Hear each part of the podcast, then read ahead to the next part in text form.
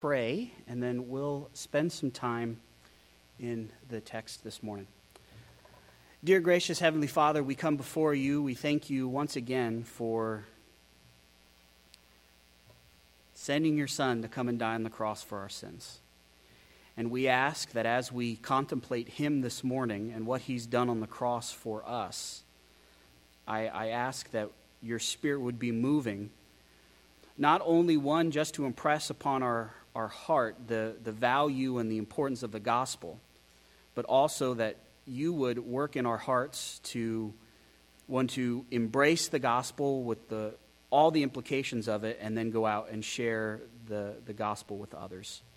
We thank you so very much for sending him and for the promises that are ours through Jesus Christ. We say this in your Son's name. Amen.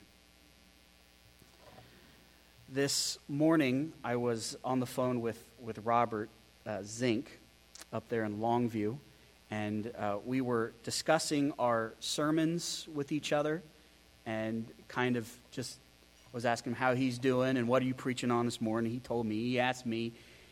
Anyways, in, in the midst of the conversation, uh, we started to talk about what is the, the real definition of what does it mean to be to be a Christian? That's a, that's a big question, right? That's a huge question. What does it mean to be a Christian? And, and last night, as I was working on, on this morning's sermon, if you were to walk into my office, you would have saw a whole bunch of systematic theologies from different people. Uh, there was a Roman Catholic and a, a Orthodox and an Anglican and all these other ones, and each one of them had a radically different idea of what does it mean to be a Christian. Uh, they have some similarities, but, but they're different. And even in talking to a whole bunch of people and asking them about what does it mean to be a Christian, there is a spectrum of answers. Uh, stretching from one, expect, from one side, saying, I'm not a sinner, I haven't done anything wrong, God's going to accept me just as I am. Two, I am a terrible person and I need to reform, and then maybe God may accept me because of what I've done. Uh, it's sad, but I haven't really heard the right answer, which is I'm bad, I can do nothing, but praise the Lord that He sent Jesus Christ to come and die on the cross for my sins. And because of what He's done, I can then have a right relationship with Him. Now, our problem isn't necessarily that there are other views outside these walls. That's a problem, but that's not, that's not really our problem. Our problem is that they exist and then they come in to influence how you and I think about Christianity. In fact, I think that some of these alternate gospels and some of these alternate explanations of what does it mean to become a Christian have become so embedded in our thinking that when we start looking at the scripture we automatically reinterpret the scripture to meet what we've picked up outside. To the point that when we see statements in the Bible that are so clear, they almost seem a little foreign to us because we've collected all of this baggage. Now, I, I could probably go on, and I don't want to preach my sermon before I actually preach the sermon. Uh, I want to get into the text. Uh, I, I could go on for hours ranting and raving. But this morning, this is what we're going to talk about the true nature of what does it mean to be a Christian. And it's kind of interesting that this is what we're going to find in Proverbs chapter 16, verses 5 and 4. We're going, to, we're going to talk about our relationship with the Lord, and these, these verses that we're going to talk about, uh, I, I was going to just go through them quickly, and then I realized there is, there is so much wonderful things here and these passages, these verses, are often misunderstood. And so I, I, thought it was important for us to take some time to, to look at them. And this morning, I just want to show you two things from this text in Proverbs 16, verses 5 through 6. The first being in, first five, in verse 5, dealing with our relationship with the Lord. We got to realize that there are some people who have a bad relationship with the Lord, right? Um, they're not in the right kind of relationship. Uh, God is not their father, he is their judge. He is not their savior. He is the one that is going to send them to hell. So we're going to see that in verse 5. We're going to see the wrath of God. There are those who are under the wrath of God. Verse 6, we're going to see those who are in the right kind of relationship with the Lord. So allow me to read this, and then we'll kind of we'll kind of look at, at these verses. So notice in verse 5, everyone who is proud in heart is an abomination to the Lord. Assuredly, he will not be unpunished. By loving kindness and truth, iniquity is atoned for, and by the fear of the Lord, one keeps away from evil. Now, I want to say this before we start explaining any of this we got to remember the genre of the book of Proverbs, okay? We are dealing with principles, and we're in the section of the book of Proverbs that really is comparing and contrasting two things, okay? So, as we've seen throughout this section, on the one hand, the wise people, the righteous people, this is what they look like. This is what they do. This is their characteristic.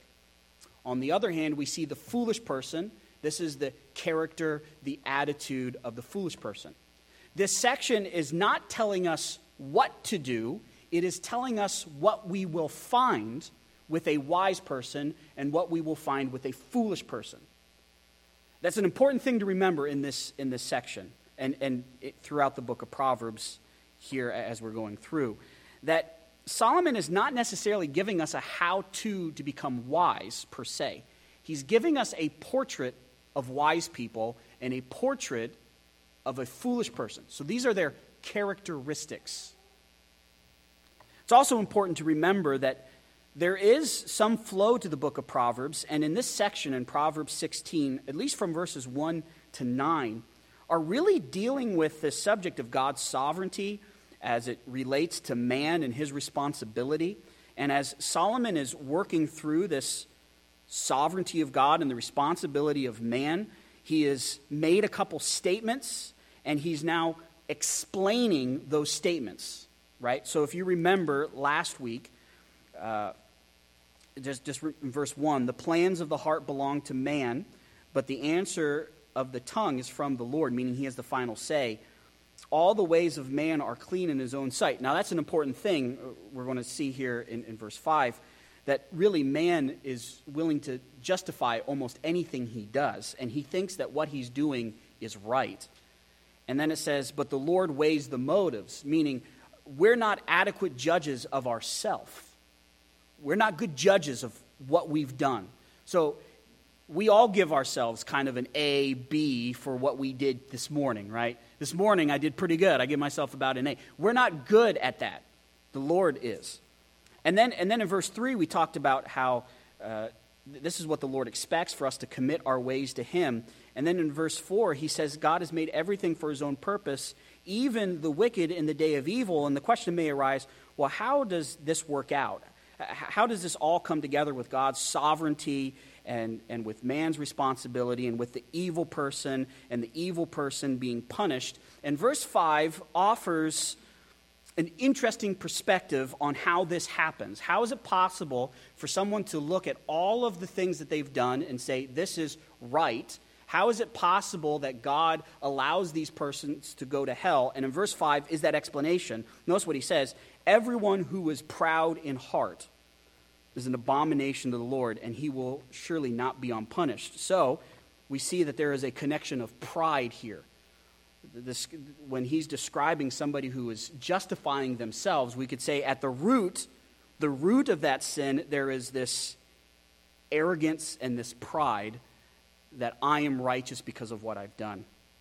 Now, it is interesting how Solomon puts this. He goes, Everyone who is proud. Now, I, I, I would say that pride and arrogance are synonyms. However, there is a slight difference in my mind between the two words of pride and arrogance. And I make the distinction like this pride seems to lean more towards look at how good I am because of the stuff I've done. Okay, that's normally what pride is. Okay, so sinful pride is looking at my accomplishments.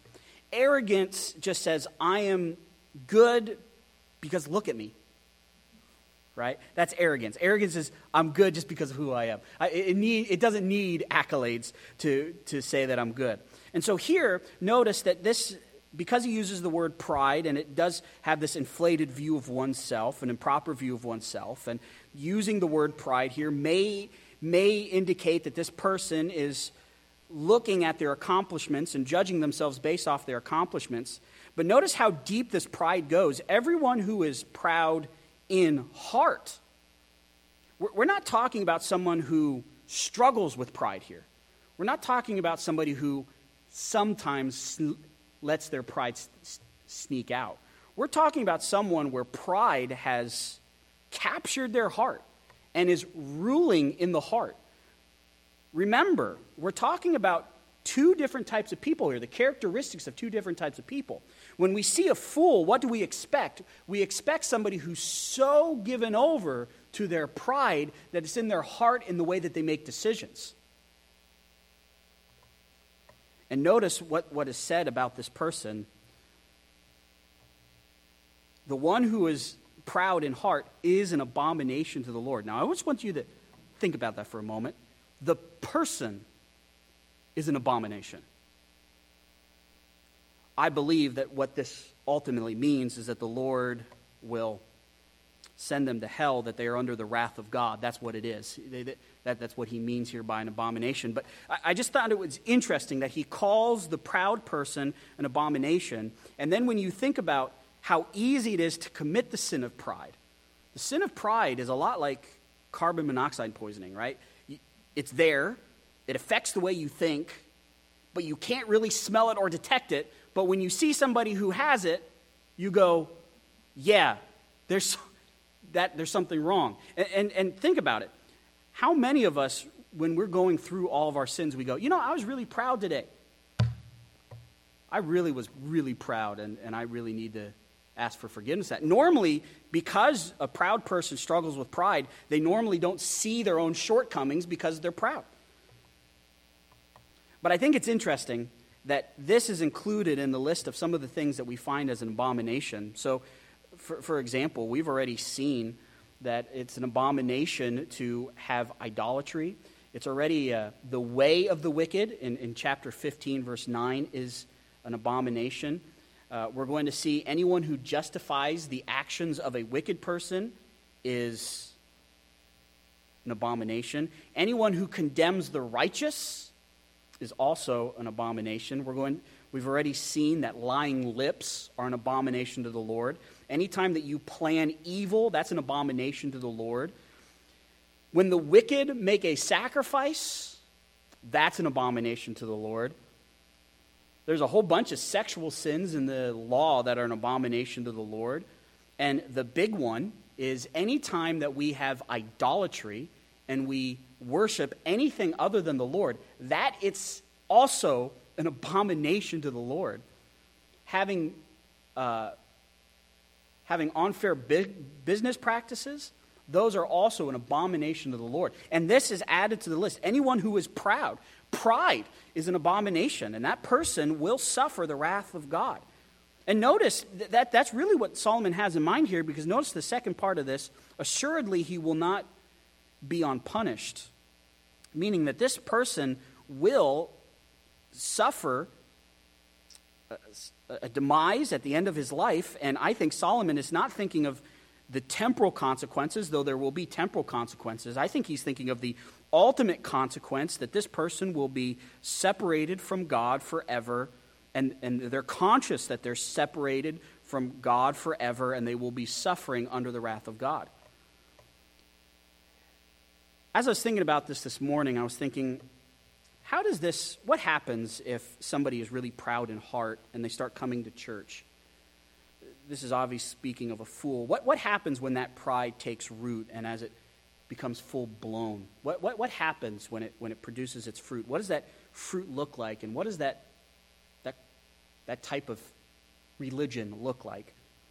There, there's numerous examples that we could point to, but there's one that, that I thought was really appropriate was found in the book of Romans, Romans chapter 10. What happens when pride takes root in a person's heart? What does that look like? Notice in, in Romans 10, we'll start in verse 1. Notice what Paul says Brethren, my heart's desire and my prayer to God for them is for their salvation. Now, Paul is talking about the Jews, right? His people. And Paul is saying, look, I, it, is, it is my heart's desire that God saves them. I, I want salvation for the Jews. In fact, he's even stated earlier that he's be willing to give up his own salvation for the Jews. But notice as he gives his judgment of them in verse 2, he says, For I testify about them that they have zeal for God, but not in accordance with knowledge. Now, I don't know about you, but I, I get sweat every time I read that verse because of the implication of that verse. Think of the implication of that verse. And if it doesn't scare the pants off of you, it should. This verse indicates that it is possible for someone to have great zeal, expend great energy in the name of God without knowing God. That is scary, right? Because the first thought I, th- I thought was, well, what about me? You know, I've done a lot of things for the Lord. Am I doing this and I don't know the Lord? Because it's possible, right? I mean, it's possible for us to meet somebody who has great zeal for God, but not according to knowledge, not because they know the Lord. That's scary. I think of so many Christians that I've met, or they called themselves Christians, and I walked away going, wow, that person has a lot of zeal for the Lord. They must be a believer because they got great zeal for the Lord. This passage says that's not necessarily the case. Just because somebody has zeal doesn't mean that it's the right kind of zeal. And notice then what he says in verse 3 For not knowing about God's righteousness, and notice this, and seeking to establish their own. That, my friends, is what pride looks like when it comes into a person's heart and that pride begins to germinate and when it becomes full blown in full bloom what does that look like that looks like a whole bunch of people that are trying to establish their own righteousness they're trying to say, look at all of the good things that I've done. Look at all of the right things I've done. I've done all the right practices. I've gone to all the right classes. I have the right Bible translation in front of me. I've gone to the right church. I've been there every Sunday. God has to accept me on the basis of what I've done. I've done and I've accumulated all of these right things. God will have to accept it this is that great zeal. All of this stuff that, the, that these Jews were doing, thinking that they were becoming right with God. And Paul says they don't even know about it because they're seeking to establish their own. And then notice what he says next not subject themselves to the righteousness of God. And what I think he means here is that righteousness which comes from God. We'll have to think back to the time when we talked in the book of Galatians Remember, the gospel, the power of the gospel is that I am unworthy of anything. I am unworthy of the right relationship with God. I am incapable of getting that. I am not right with Him. But God, because of His grace, intervened in my life and sent His Son, Jesus Christ, to come and die on the cross for me. And that when I place my faith on Him, I am imputed with the righteousness of Christ. That righteousness which he accumulated on earth is then given to me. And so now I'm seen as righteous because of what he's done. The Jews here, and lots of people in our own day, are trying to establish their own righteousness, forsaking that righteousness which comes on the basis of faith in Christ Jesus. They're trying to do it for themselves, something that's already been paid for. That's what pride looks like. This is a dangerous thing. This is a dangerous thing. It's a dangerous thing when it comes inside of the church because it's possible for you and I to listen to these people, to be inspired by these people, and say, well, it is. I do got to do something. I do have to contribute something. It's dangerous. If you don't think it's dangerous, then reread the book of Galatians. Remember when we were in the book of Galatians? Even Peter and Barnabas struggled with this thought. Paul says in the book of Galatians if anyone comes and preaches a different gospel, even if it's me, the apostle Paul, if I come back in a year later and I'm preaching a different gospel, don't listen to me. The implication is the temptation is real for us to have pride, to establish our own righteousness, forsaking that righteousness which is given to us on the basis of Christ Jesus. It's possible for us to struggle with pride, even if we do believe in the gospel. It's possible for us then to jettison the work of the Holy Spirit jettison what he's doing, jettison the biblical sanctification process, and us go, okay, Jesus, you started the ball rolling. Now I will complete it by my own obedience. It's bad. That's bad. That's, that's the type of stuff that happens with this, with this type of teaching. You can understand then somebody who rejects God, rejects his offer of righteousness, rejects his Holy Spirit, rejects what he says in his revealed word, you can imagine why God is not so happy with that one person. And so, here in the book of Proverbs, when he says, Look, the person who has pride in their own heart is an abomination, it makes sense because this person is rejecting the revealed will of God, rejecting Christ, and rejecting that righteousness which comes on the basis of faith. Now, if we go back to Proverbs, we, we, we've dealt a little bit with this wrath. We then get to maybe, maybe in Christian circles, one of the more uh, controversial texts here Notice what is said in Proverbs 16:6. 6. It says, "By loving kindness and truth, iniquity is atoned for." When I look at this phrase and I see loving kindness and truth put together, by the way, truth, it may be better translated faithfulness. And there are many Hebrew grammarians who say these words should be put together. So it should read loving faithfulness instead of loving kindness and truth. Loving and kindness, loving kindness and truth may be misleading. So here, when you put those two words together, this loving faithfulness, it, it speaks of faith, and then then I see this verse as saying faith then is the basis for the atonement of sin. meaning this, that God alone can provide atonement for sin. We apprehend that atonement by faith. Okay? That's what I think is being said here. You can see how easily this could be turned around, right?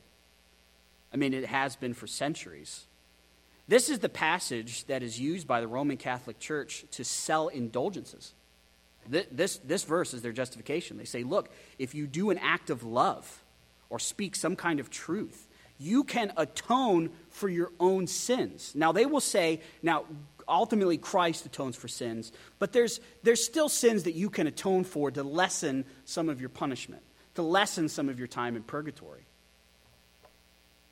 If you know anything about history, you know that it was the, the selling of indulgences that was the spark that, let the, that lit the powder keg of the Great Reformation, right? It was Martin Luther who spoke out against the church selling indulgences.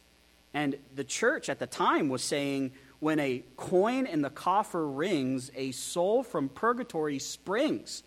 Literally, you could pay money to get people out of purgatory. And this was the passage that was used as justification. You can understand how controversial this passage could get. Even, even Jewish scholars, I, I read a Jewish commentary, they said this is the perfect summation of Judaism. That when a person repents of their sins and reforms their life, you can have atonement for sin. Think of that. Think of what they're saying. Now, I don't think that's what this passage is saying. I, I, think loving kindness and truth should be going together, and it demonstrates that it is faith. And notice that type of faith that's described.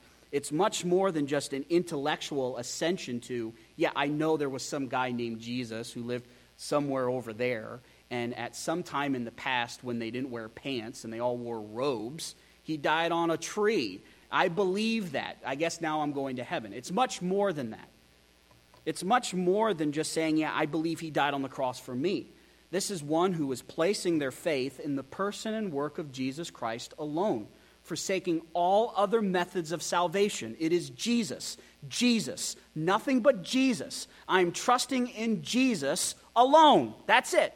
He died on the cross for me, He was buried, and He rose again on the third day. That's what I'm trusting, nothing else. There's no act I can do, there's no attitude I can have. It is truly looking to Christ, begging for mercy, pleading, throwing myself on his open arms, saying, I am trusting in you and nothing else. That's the type of faith that's described here. And notice that as Solomon is talking, it's this type of faith which is the basis which we can have our sins atoned for. Kind of interesting, this word atonement. Um, the, the very basic word, meaning of the word, means to cover. And a lot of times when I've heard people talk about this word atonement and cover, they, they made it sound like it was like a tarp over a boat, right? Like, I put my tarp over my boat. That's atonement. It's covered. That, that's not really what the word means. The word is actually uh, was used for when they were signing contracts, and the contract was, was, was fulfilled, and somebody would blot out either what was owed or the, what they were supposed to do with more ink. They couldn't erase the ink, so they would blot it out and cover it with more ink. And so the, the idea of atonement then became this idea of something that covers something that changes the relationship between two people.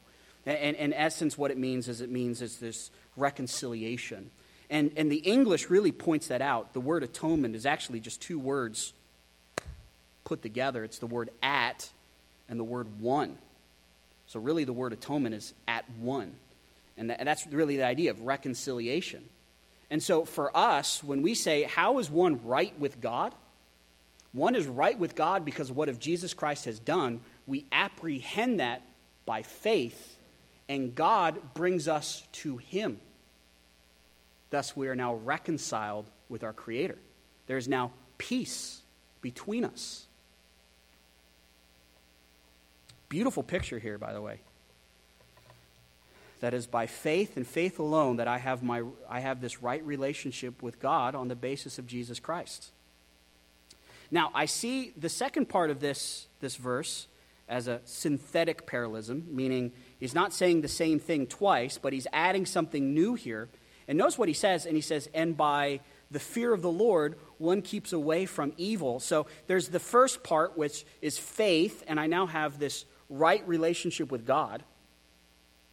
And then after that, then comes then this second aspect of the fear of the Lord, which then keeps me away from evil.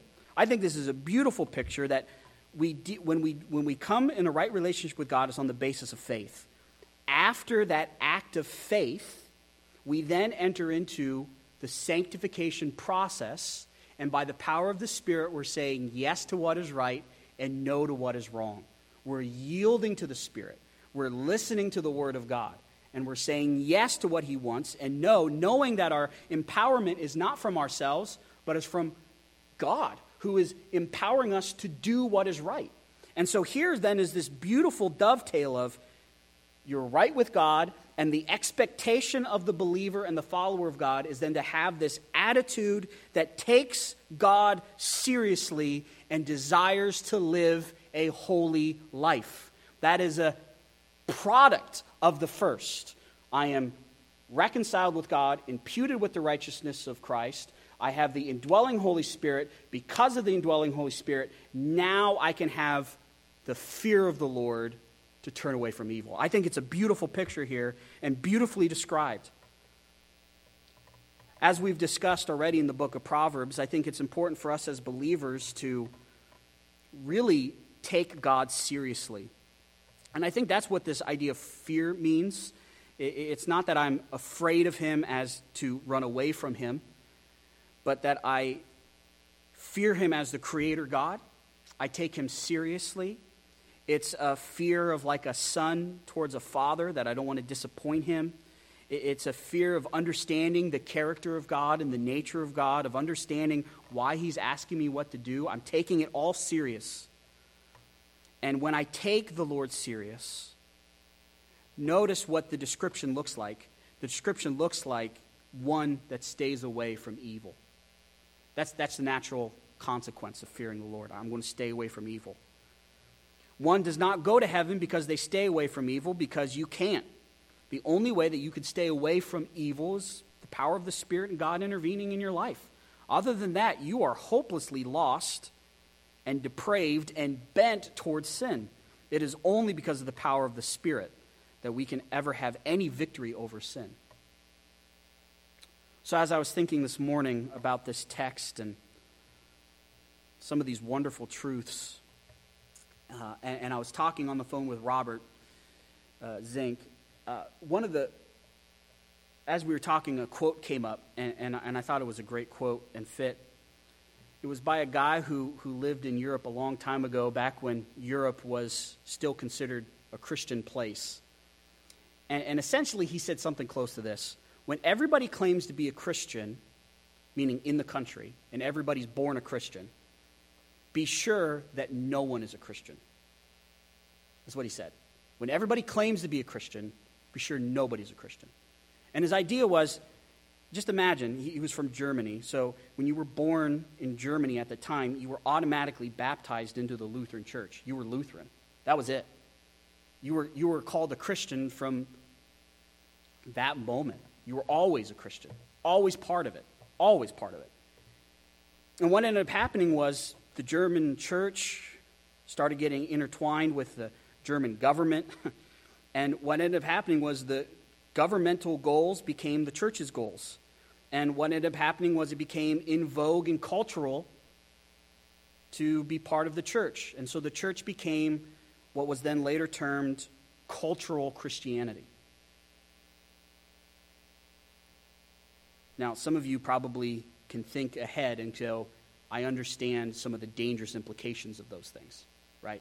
The same thing happened in England, right? Where when you were born in England, you're part of the Anglican fellowship. That's it.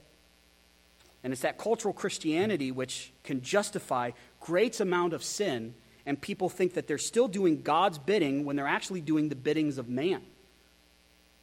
All because they had a faulty definition of what does it mean to be a Christian. It's interesting thinking of England. Back in the early 1800s, uh, there was a movement to stop slavery throughout the British Empire, and there was a group of believers who spoke out against slavery using the Bible. One of those men, his name was Wilberforce, he actually wrote a book combating what he called cultural Christianity versus biblical Christianity. And he discussed that, the, that there was no hope for the culture anymore because everything has become so intertwined and synchronized together. And, and it, was this, it, it was this bad marriage of all of these things that should never have come together that allowed this inhumane treatment of Africans, going to their country, kidnapping them, throwing them on a boat, and then selling them. It was this cultural Christianity that offered the justification for that. He argues that it's the biblical Christianity of those who've placed their faith in Jesus Christ, those who take the word seriously and don't look to the culture but look to the word, that that's where the real hope for England was found. And I would say that's still the same hope for the United States. It's the biblical Christianity, it's Jesus. For us, as we're thinking through the culture right now, there's a lot of stuff up in the air. What do we do? I don't care. It's all about Jesus. We're supposed to get back to the Word, right? We, we should want a biblical Christianity. And a biblical Christianity can do a lot more than any cultural Christianity could ever dream of doing. But it all begins with this most important question of how is one right with God? And as believers, we need to be focused, laser focused, laser focused. And it needs to be tattooed on our minds that the gospel is the most important message, and that the message that we talk about the most and we are the clearest in defining must be this gospel message. All those other things can be secondary because they are secondary. The gospel is the most important thing. And it must be on our minds that this is the most important thing. And so, my challenge to you this morning is to act like a wise person and to realize that the most important thing is people's relationship with the Lord. The most important thing is first asking yourself Do I have a proper relationship with the Lord? Am I one of those people that just thought because I said some prayer or walked down some aisle that now I'm right with God, but never have placed my faith in the person and work of Jesus Christ alone? I would challenge you to think about that first and foremost. Ask yourself that question Am I right with God right now? Then, as you think through then other people's problems, then realize the most important problem, the most important thing is are they right with God? Are they right with the Lord? The gospel, the gospel, the gospel. As we interact with each other through these turbulent times, what's the thing that holds us together? The gospel. What's the thing that, that must be saved above all other things? The gospel. It's the gospel. So may the Lord give us both the will and the ability to be gospel centered, Christ centered, biblically centered. Let's go ahead and let's, let's pray. Father, we thank you so much for your word. We thank you for this time that we've had in the text. We just ask that as we go out this week, that we would be focused on the gospel, focused on the truth of the gospel, and that we would see that as the most important message help us fight the temptation of being distracted by other things. And, and, may, may the gospel and the implication of the gospel be evident in our lives and evident in our speech. We thank you so very much for everything you blessed us with, and we just ask for your blessings on the rest of the day. In your son's name, amen.